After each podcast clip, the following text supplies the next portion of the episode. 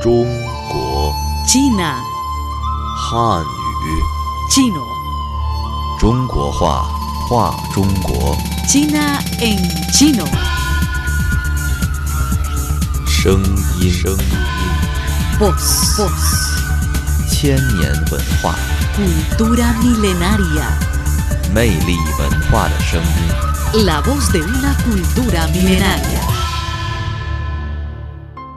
Cafeterías, galería, teatro al aire libre, bandas de música folclórica. Bienvenidos a la aldea Caohuay del distrito de Xinjiang, ubicado en la ciudad de Deyang, provincia suroeste de Sichuan. Caohuay es otro de los pueblos chinos comunes que se han convertido en los últimos años en un paraíso para los turistas por sus hermosos paisajes y un especial aire artístico y cultural. A continuación, un reportaje producido por el Grupo de Medios de China.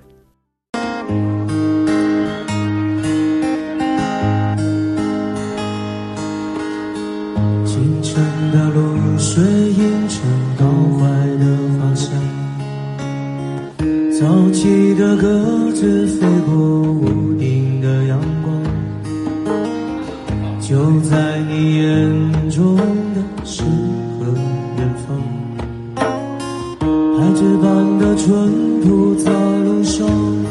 El rocío matutino mezclado con aroma de flores, las palomas madrugadoras volando en la luz solar encima de los techos.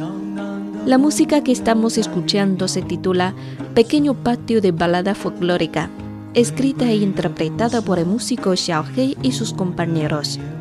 La canción tiene otro nombre, Impresiones de Caohuay. Zhang Xiaohe es oriundo de Deyang, Sichuan pero se ha dedicado a la creación musical en Lijiang de la provincia de Yunnan.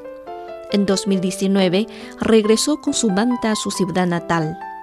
En una ocasión, cuando el grupo musical viajó hasta la aldea Caohuay, quedaron fascinados por el ambiente local y decidieron unánimemente establecerse allí, donde fundaron su base musical llamada pequeño patio de balada folclórica.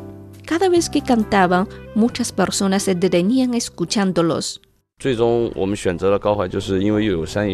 Finalmente elegimos la aldea Cao-Huai porque las montañas del agua aquí tienen la fuerza para purificar nuestro corazón. Es nuestra poesía y el campo en la lejanía. Es justamente la vida a que aspiramos.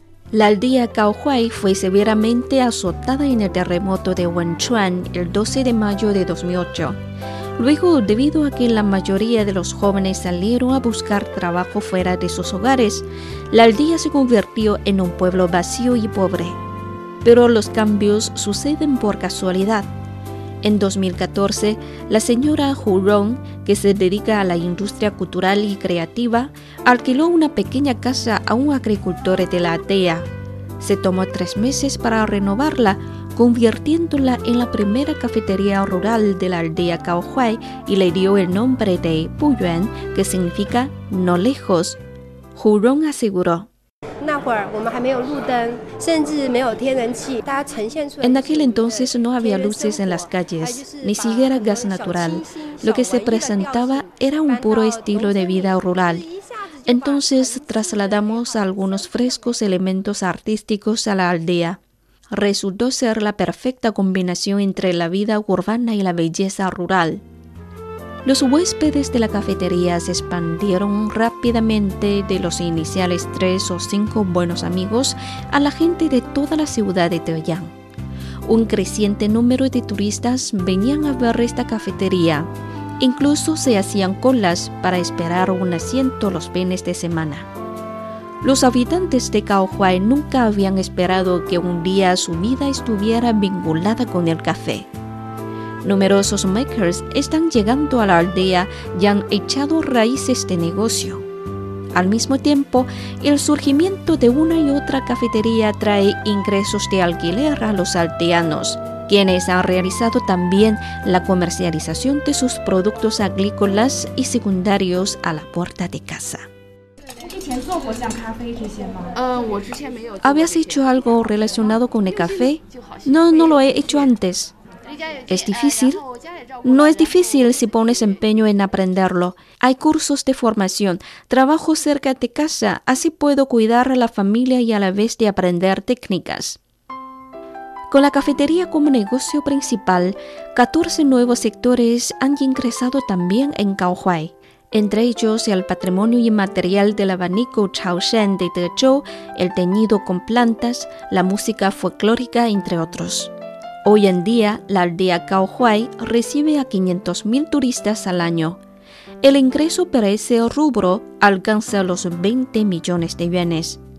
Este pequeño pueblo chino está atrayendo a más y más visitantes a su particular fisonomía.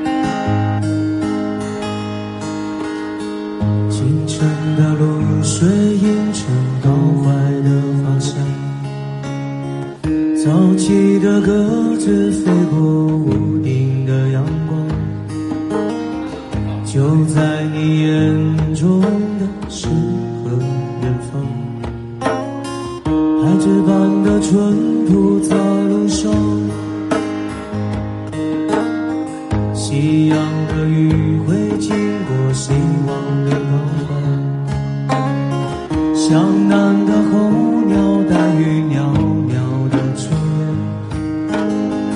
回归的故乡，迷途的夜晚，阴雨漫长，但是行囊，我曾对着星星唱歌。把故事讲给月亮黑夜闪亮的翅膀，拨动平凡的心。我绽放无限的青春。